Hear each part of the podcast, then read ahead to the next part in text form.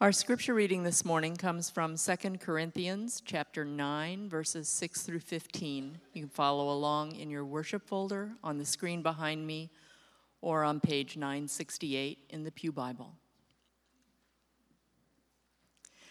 The point is this whoever sows sparingly will also reap sparingly, and whoever sows bountifully will also reap bountifully. Each one must give as he has decided in his heart, not reluctantly or under compulsion, for God loves a cheerful giver. And God is able to make all grace abound to you, so that having all sufficiency in all things at all times, you may abound in every good work. As it is written, He has distributed freely, He has given to the poor, His righteousness endures forever. He who supplies seed to the sower and bread for food will supply and multiply your seed for sowing and increase the harvest of your righteousness. You will be enriched in every way to be generous in every way, which through us will produce thanksgiving to God. For the ministry of this service is not only supplying the needs of the saints, but is also overflowing in many thanksgivings to God. By their approval of this service, they will glorify God because of your submission that comes from your confession of the gospel of Christ and the generosity of your contribution for them and for all others while they long for you and pray for you because of the surpassing grace of God upon you. Thanks be to God for his inexpressible gift. This is God's word. Amen. Thanks, Susan. Uh, good morning. Uh, my name is Jonathan. I'm one of the pastors here at Redeemer. Get this straight here for me. Uh, those of you who, who weren't able to join us this weekend, uh, Friday night and Saturday, uh, wow, that was great. Uh, and thanks be to God for technology most of the time. I realize this thing is having a mind of its own today, but uh, we did record all the sessions. They'll be on the app under seminars, so you can go there and listen to them, which I would highly, highly, highly encourage you to do. Uh, they're fantastic. They'll challenge you. Uh, they'll get you thinking big picture. Um, uh, yeah, it was just great. So as, as we come to uh, the beginning of the sacrificial mission offering today, but also the season, if you will, we wanted to take a Sunday and talk about uh, giving, talk about, as we've titled it, joyful generosity. Uh, we have a couple of Sundays until we enter into the Advent season. Uh, as Drew mentioned last week, we're going to go into Revelation, uh, which screams Christmas, right?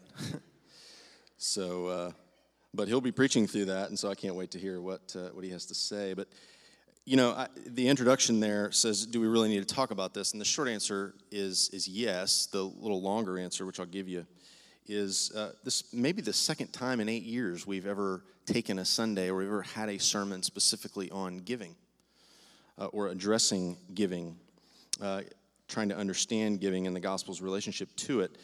But for a couple of reasons. First, our, our elders have discussed over the last couple of months, we don't talk much about giving or budgets or stewardship really at Redeemer, and the truth is we've never had to.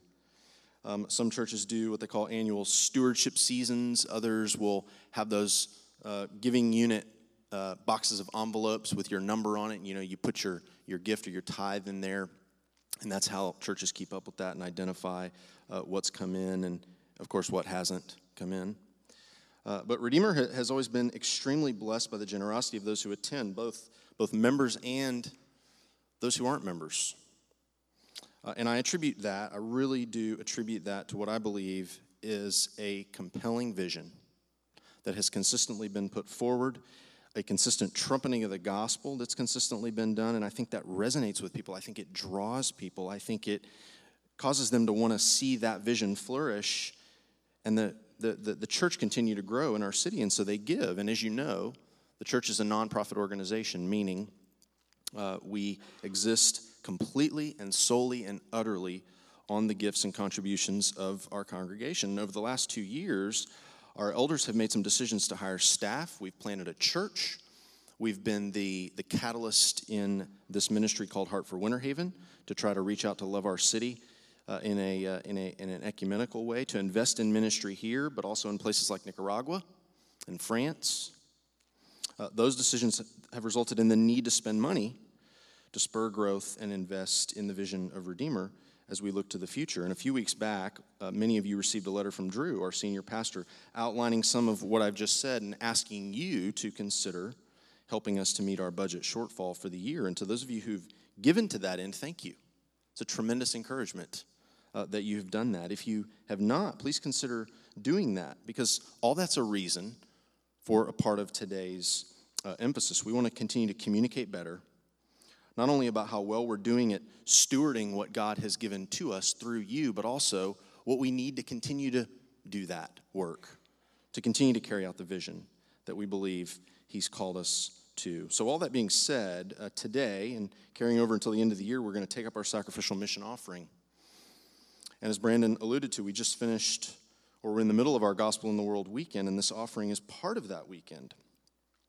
Uh, it's our second year of doing it this way, and it's intended to become the way we fund what are our non church planting partnerships, both here in Winter Haven and around uh, the world. And so, our request is you'd consider giving to this over and above your regular pattern of giving to Redeemer. But today is also an opportunity. The offering, this text, is an opportunity. Look at the outline, if you would, there uh, that you were given in your worship folder on the insert, and you'll see where we're going in light of this passage uh, that Susan read. Uh, although I must be honest and say that the call to worship I snuck in because it's really part of the sermon text, but the only way I could get it into the worship folder was to make it the call to worship. So uh, I snuck it in there, so I'm going to refer to that as well. But as we think about this offering, as we think about the year's end, as we think about giving, I want you to see three things uh, from not just this passage, but uh, from the call to worship. First, the grace of giving. Second, the hilarity of giving, which we'll get to. And yes, that, that that's referring to the word hilarious. Uh, hopefully, I'll make more sense of that in a minute for you. Uh, what's the connection between joy and giving? That's the bottom line that I want to talk about and highlight. And then, thirdly, the life of giving. How's that work itself out into our life? But the summary statement, or as Drew likes to call it, the doctrine of the sermon, right? The summary teaching would be Our joyful generosity is only possible through experiencing Jesus' gracious generosity to us. Our joyful generosity will only come as we experience Jesus' gracious generosity. Okay? So, first, uh, the grace of giving. Let's, let's look there. Look at the call to worship in uh, your worship folder from 2 Corinthians 8, uh, where Paul says, I'm just going to read a portion of it. We want you to know, brothers, about the grace of God that's been given among the churches of Macedonia. In a severe test of affliction, their abundance of joy and their extreme poverty have overflowed in a wealth of generosity on their part. For they gave according to their means, as I can testify, and beyond their means, begging us earnestly for the favor that what she read said favor, but in the Greek, the word is really the grace begging us for the grace, the opportunity to participate in the grace of taking part in the relief of the saints. The word grace occurs several times verse 1, verse 4, verse 7, verse 9. What's Paul talking about? And a little bit of, of background uh, with this text, uh, what, he's, what he's referring to. There was a famine in Jerusalem, and so the call went out to all the churches in the Roman world to help uh, bring money in to get food for the churches and the Christians in Jerusalem who were starving. Uh, so, Paul, as he's writing this second letter to the church at Corinth, he does a bit of fundraising. Right? He's in the middle of this letter and he, he moves into fundraising mode. Corinth was a pretty wealthy city. It had a lot of commerce, had a lot of culture, but also had a lot of material resources, not only in the city, but among the Christians there. And what's absolutely astounding, though, is how Paul does his fundraising appeal both in what he does not say, but especially in what he does say. Uh, and so we can learn a lot by looking at those two things. Now, what would give the Macedonian churches the ability to look at look at verse 2. When did they give, according to Paul? He says, in a severe test of affliction, their abundance of joy and their extreme poverty have overflowed in a wealth of generosity. Now, how in the world does that happen? Right? How, did the, how does their abundance of joy and their extreme poverty go together to produce generosity? What gives them the ability to do that? Well, Paul's answer is grace. Grace from God produced the grace of giving to others. Grace from God, he says, produced their ability to give to other people. Paul says they gave even to their own hurt. They gave even to their own hurt. Why? Because they wanted to. He says they wanted to so badly, they were begging. If you look down there at verse uh, 4, they were begging, he says. Now, why would these Christians beg for the opportunity to help with famine relief? Well, the answer is because they saw it as a grace to be able to participate in the first place. So, compare that with the Corinthians now, as Paul's writing to them, as he's trying to win them and convince them of the need to be generous and give to the famine relief also. If you read his letters to this church, you'll see they're a pretty talented bunch of people. He refers to a lot of this in the first letter to the Corinthians, but also here. They were gifted in such things as faith, tongues, healing, words of prophecy, and many other things. But at the beginning of verse 7, he actually says, They excelled. As you excel in everything, and then I picked it up for you there in the call to worship. He says, he lists them off, and then he says, See that you excel in this act of grace also. In other words, not enough for you to excel in faith, words of prophecy, knowledge, all the various things that the Corinthians were able to do, apparently. He says, excel in the grace of giving. If you really want to get there in terms of faithfulness, excel in this grace as well. They, they weren't the most generous. And so Paul puts a great opportunity in front of them to put that into practice. And here's the amazing part how does he motivate them? How, how, how have you in the past experienced motivational pleas to give to various causes, uh, whether in the church or other nonprofit organizations? Uh, some, some organizations like to use uh, really sad pictures of children come across your TV screen to motivate you to give. Or some of my favorites are the SPCA and other you know, animal things. They, they, they, they take the pictures of the most pitiful looking animals and the dogs, at least the good looking dogs, I'm always kind of, man, I want to go get one of those. The ugly dogs, you can have those. But it's all guilt, isn't it? It's all guilt in the way that they motivate them. So, how does Paul do it? Well, notice what he doesn't say. He, he's certainly within his rights as an apostle of Jesus Christ to say, listen, guys, I'm an apostle of Jesus Christ and I have authority that's been vested in me by the church. And as an apostle, I now command you to give to help your fellow Christians in Jerusalem. If you don't give, then I'll consider you insubordinate, and church discipline will follow. Does he say that? No. He's certainly within his rights to do that, but he doesn't say that. Nor does he say, listen, guys, don't you want to be blessed? Don't you want to receive the blessing? If you don't give, God won't bless you. And if you're stingy to God, God will be stingy to you. Motivation by guilt, motivation by fear. What does he do? How does he motivate them? We'll look closely at verses 8 and 9 there in the call to worship, or uh, from Second Corinthians, uh, or uh, just from your, from your Bible or that you're following along. What does he say? Paul says the only way to excel in the grace of giving is to know grace. The only way to excel in the grace of giving is to know grace.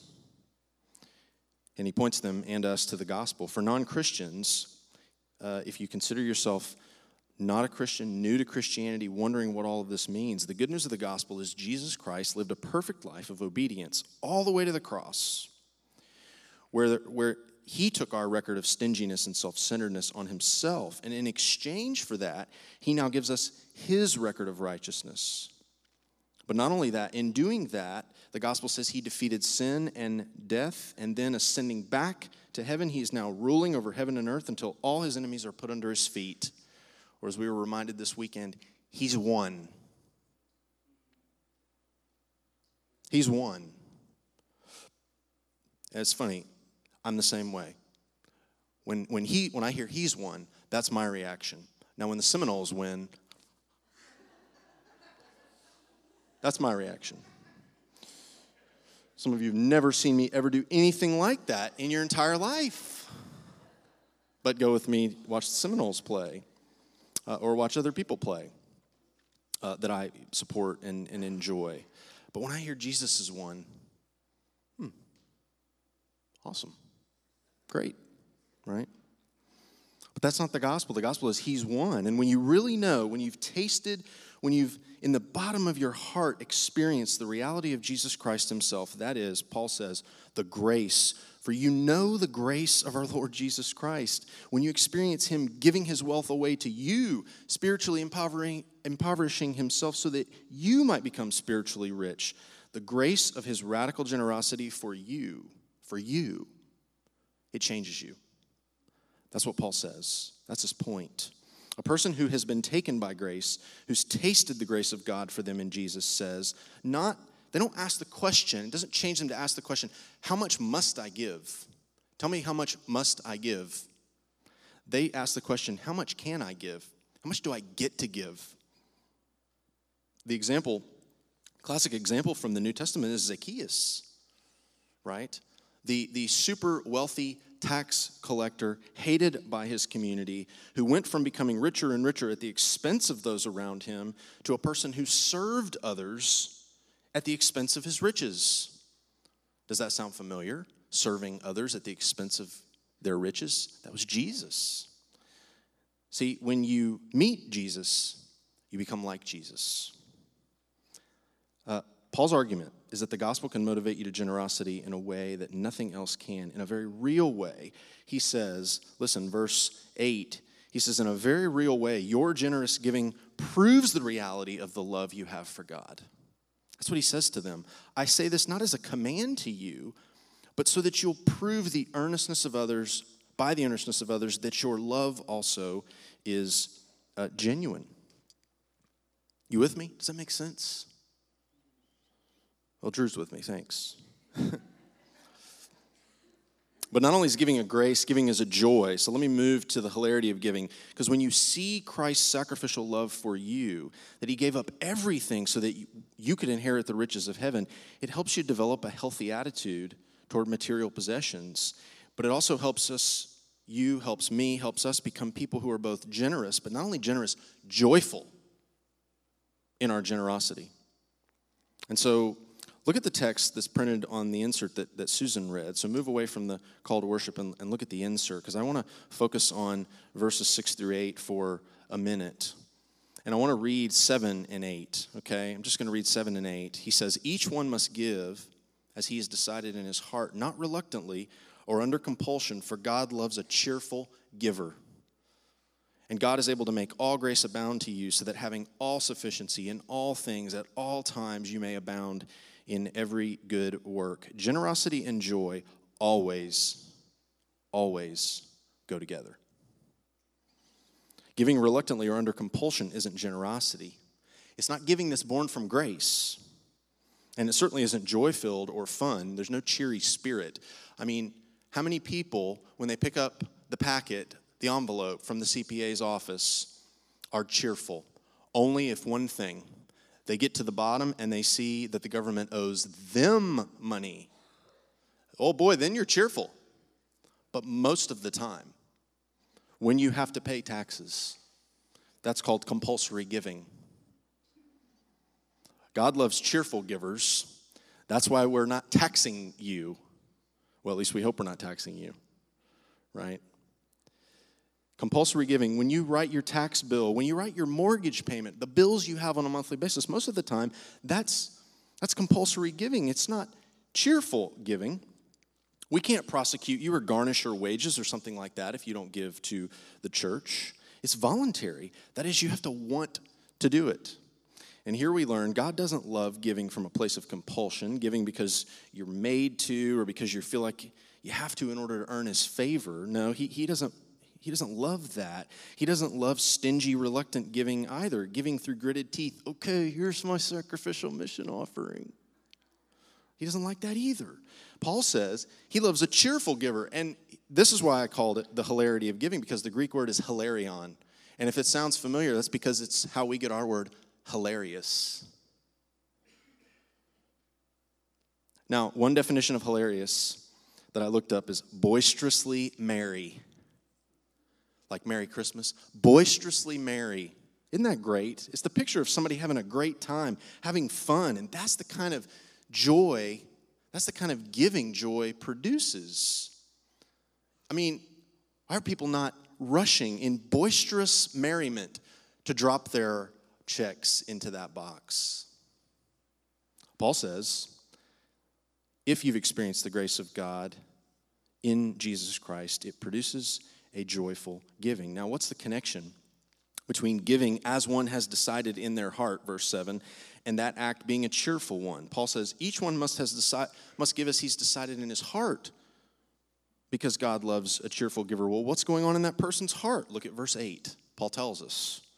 What's going on in their heart is God is able to make all grace abound to you, so that having all sufficiency, the word is contentment, all contentment in all things at all times you may abound. And here it is, the way I would summarize that. An abundance of grace produces an abundance of contentment, which results in an abundance of generosity. An abundance of grace produces an abundance of contentment, which results in an abundance of generosity. See, a person, a Christian rather, is a person who's had an abundance of God's grace poured into their heart in, in the Lord Jesus Christ. And one of the many byproducts of that is joy. Joy is a fruit of the Spirit, according to Paul in Galatians uh, chapter 5. The joy of the Lord living in us is our strength, according to Nehemiah.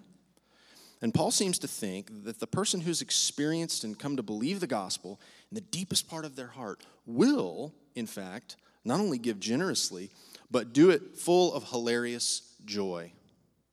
I know that sounds weird. I mean, when's the last time you just, somebody was just belly ache laughing as they gave their envelope to the church? Isn't this so much fun? I mean, people who are like that we find weird. You know, like Bob Allums gets up here and he's laughing and talking about how much fun it is to give to the work of God. And we're kind of like, that guy's weird. And aside from Bob's weirdness, which he is weird, but he's full of joy. And I would submit to you the reason he's full of joy is because he's had the grace of God poured in his heart in Jesus Christ. He knows the grace of the Lord Jesus Christ. And that Jesus made himself poor so that Bob might become rich. What a testimony. What a witness. Okay, so lastly, having looked at, at how the ability to give is a grace, uh, and then joy produced by the gospel fills our hearts so that we can be excited to give, right? Let's look at what a life of giving looks like. Well, why should giving by definition be generous? Or I probably should have said, why should giving by definition be sacrificial? Uh, and what does that life look like? Well, when you get your child French fries at McDonald's, and you know you hand them to them, and you're driving off, a few minutes go by, and you say to the child, Hey, can I get a couple of those? What do they usually say to you? Well, this is what mine say. Yours may not. No, those are mine. You gave them to me. I mean, isn't that great? Now, what if somebody came to you and said, uh, I'd like to give you this five bedroom house uh, on Lake Eloise completely free, but I just would like one of the rooms to live in. I won't bother you. You'll never see me. I just, you know, come and go. I'll be quiet. I'll keep to myself. What's your response probably going to be? No, it's my house. You gave it to me, right? Now, the person who gave you the house, or better, closer to home, my response when my child says, No, those are mine. You gave them to me. Are you kidding? Are, are you serious? Let's rewind time for 10 minutes. Who pulled out the $3, uh, the $3 handed it to the uh, cashier, and they handed me back the french fries? Who, who did that? Well, not me. Yeah, I did. So if I ask for, oh, say, 10% of the fries in the container, your response probably ought to not be, no, they're mine. And I say all that jokingly, but, but that's often what we do when God asks us, hey, just, just a little bit, just a portion. Paul asked the Corinthians in his first letter, What did you have? What do you have, rather? What do you have that you did not receive? Man, what a question. What do you have that you did not receive? If anything you have, any monetary, any material wealth, isn't seen as a gift from God, then you'll not heed his asking of you to give generously to the work of his kingdom. Understanding the riches we have already received in Christ, it not only liberates us from excessive concern over our wealth or over our time or our talents, but it, but it motivates us to invest them in the eternal kingdom of God. Think about something you are currently investing in that there's no question in your mind you're getting a good deal on your investment. For many of you, it might be college tuition. Some of you may, you may doubt at times you're getting a good investment on your college tuition, but let's just in general be positive. Say, you write that check unconditionally, knowing my kid is getting a good education, it's going to help them get this job in the career path that they want to take. There's no question in your mind. Why is it sometimes we have to pull teeth and beg and plead for people to give to the kingdom of God, that they question whether that's a good investment. In the Old Testament, you know this. The Old Testament, the principle is the tithe. It's 10%. That's what God asks for. That's the expectation. That defines the act of giving. In the New Testament, what's the principle? The gospel. At least the tithe is assumed or, or, or expected in a way, but now Jesus says, what defines giving is the gospel. So look at the assurance of pardon. In Ephesians chapter 5, verses 1 and 2, Brandon read it a few minutes ago for us. But the gospel is defined by self giving, sacrificial love. Walk in love in the same way that Christ loved us and gave himself for us. How did he give himself for us? As an offering, as a sacrifice to God. Jesus didn't give a tenth of himself to save you. He gave all of himself to save you. And walking in love means that you and I will give, we'll give ourself, we'll give our stuff, we'll give our time as a sacrifice. It's why Jesus said it's more blessed to give than to receive, because when you give, you're imitating God. You're acting like God has acted in saving you. And last week, we were reminded the Christian life is a call to suffer. It's a call to head straight toward opportunities and situations where the, the, the theme might be give up, give away, give something, right? So, my, my question is where's the cross God is calling you to take up with regard to your money? What sacrifice is He calling you to make such that you'd be giving up or giving away that would cost you? I mentioned the, the sacrificial mission offering earlier. It's an opportunity for us to give, but give to the extent that it might mean we go without something so that our ministry partners can be blessed. And that's because true generosity is costly. Let me read to you from Jonathan Edwards, who's a pastor in Massachusetts uh, 400 so years ago, 300 so years ago. He says this We, in many cases, may, by the rule of the gospel, be obliged to give to others when we can't without suffering ourselves. If our neighbor's difficulties and necessities are much greater than ours, and we see that they are not likely to be relieved, we should be willing to suffer with them and to take part of their burden upon ourselves. Or else, how is that role fulfilled of bearing one another's burdens? He says, if we are never obliged to relieve others' burdens, but only when we can do it without burdening ourselves, then how do we bear uh, our neighbor's burdens when we bear no burden at all? Paul says at the end of the uh, passage in your worship folder, on the insert and where I want to end. He says, verse 11, You will be enriched in every way to be generous in every way, which through us will produce thanksgiving to God. That's an amazing statement. Look at the results. Paul says will come because of the generosity of the Corinthians. He says their enrichment is so that they can be generous. He says real, physical, tangible needs will be met through their giving right? The hungry in Jerusalem will be fed.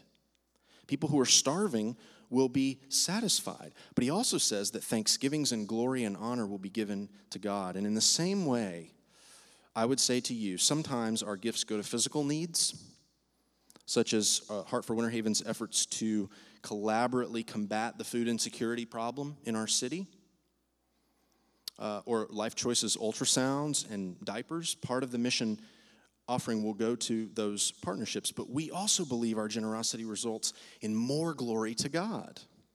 God receives gratitude as a result of your giving. There are individuals and families who are giving thanks to God precisely because of your generosity. Hear me. There are individuals and families in this town giving thanks to God because you have been generous. If that does not motivate you, encourage you, inspire you, make you want to, in boisterous merriment, come running up here to fill up the box, I don't know what will. It's incredible that Paul says that. Someone unemployed going through a Jobs for Life class, they graduate, they're interviewed, they're hired by a local company. God gets gratitude for that. And your generosity made that possible. A woman who's scared because she got an abortion last week and finds herself in Life Choices Invitation to Healing program, God gets gratitude for that, and that's possible because of your generosity. So, how do you get there? How do you become a person who gives not in order to receive, but gives for its own sake? Well, Jonathan Edwards again, he said this Human beings will only be drawn out of themselves into unselfish acts of service to others when they see God as supremely beautiful. So I would ask you as I finish do you, do you know the grace of the Lord Jesus Christ? Do you know his grace? The one rich beyond all measure, all for love's sake, becamest poor, as the old hymn writer says, so that we might walk in love. And so, as you've generously received, would you generously give? Let me pray. Our Father in heaven, we bless you for the ways in which uh, you have given to us. Uh, and we pray that by your Spirit, even now, Lord Jesus, you would make us generous as we consider your generosity to us. Change us, we pray. Change our hearts. Holy Spirit, as we heard this weekend several times, our prayer is simple make us like Jesus. It's in his name that we pray. Amen. So as you go, um, receive this benediction. It's a reminder as you go, God goes with you. Uh, it's also a reminder as you go, keep that song echoing in your heart. Uh, whatever you face uh, and whatever's asked of you, uh, He's able. He's able to make all grace abound to you in every way, so that having all contentment in all things, you may abound in every good work. That's good news. Uh, so receive these words as you go. May the Lord bless you and keep you. May the Lord make his face to shine upon you and be gracious to you. May the Lord turn his face toward you and give you his peace, both now and forevermore. Amen. Go in his peace.